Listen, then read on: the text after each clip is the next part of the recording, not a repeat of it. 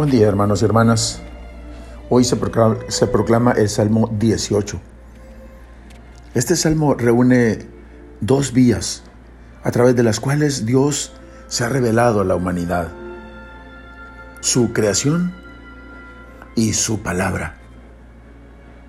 Los cielos proclaman la gloria de Dios y el firmamento la obra de sus manos. Y a la palabra el salmista se refiere como la ley del Señor, la declaración, las ordenanzas, los mandamientos. El salmista y nosotros con él nos vemos rodeados de fantásticas demostraciones y evidencias de la existencia de Dios, de su poder, de su cuidado y de su amor. Es un absurdo decir que un universo tan perfecto surgió por casualidad. Su diseño y sentido del orden bastan para concluir con la intervención personal de un creador. Es un mensaje cuyo sonido impacta a toda la tierra, aunque sorprendentemente se realiza sin pronunciar una sola palabra, sin que resuene su voz. La liturgia de hoy, hermanos,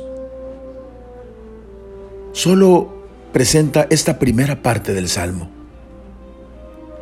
Creo que nuestra Madre, la Iglesia, nos quiere enseñar el valor y eficacia de un testimonio sin palabras, que se ve antes de oírlo. Su Santidad, el Papa Paulo VI, dice en la Evangelio Nunciandi número 21, a través del testimonio sin palabras, los cristianos hacen plantearse a quienes contemplan su vida interrogantes irresistibles. ¿Por qué son así? ¿Por qué viven de esta manera? ¿Quién es o quién es el que los inspira?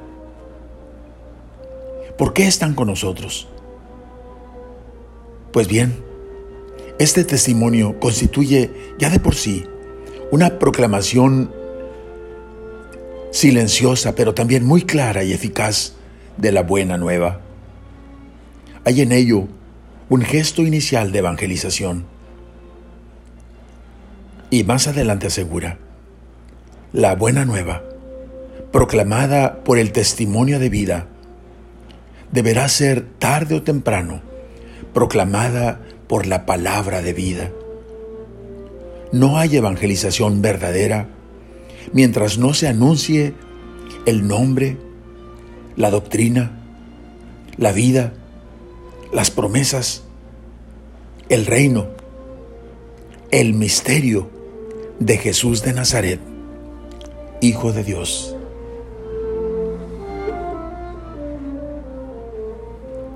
Oremos. Oh Señor, la gran lección que me da tu creación, tu universo entero, es poder entender, Señor, y captar tu gloria por lo que tú haces.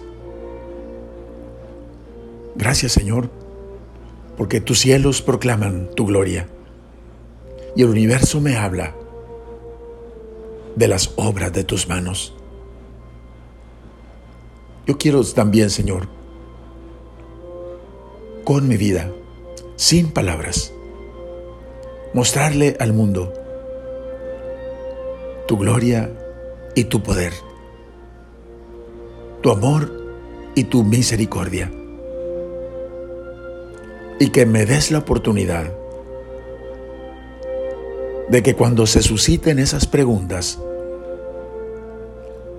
yo pueda, Señor, verdaderamente anunciar el nombre y la doctrina, la vida y las promesas, el reino y el misterio de Jesús, tu Hijo. Amén.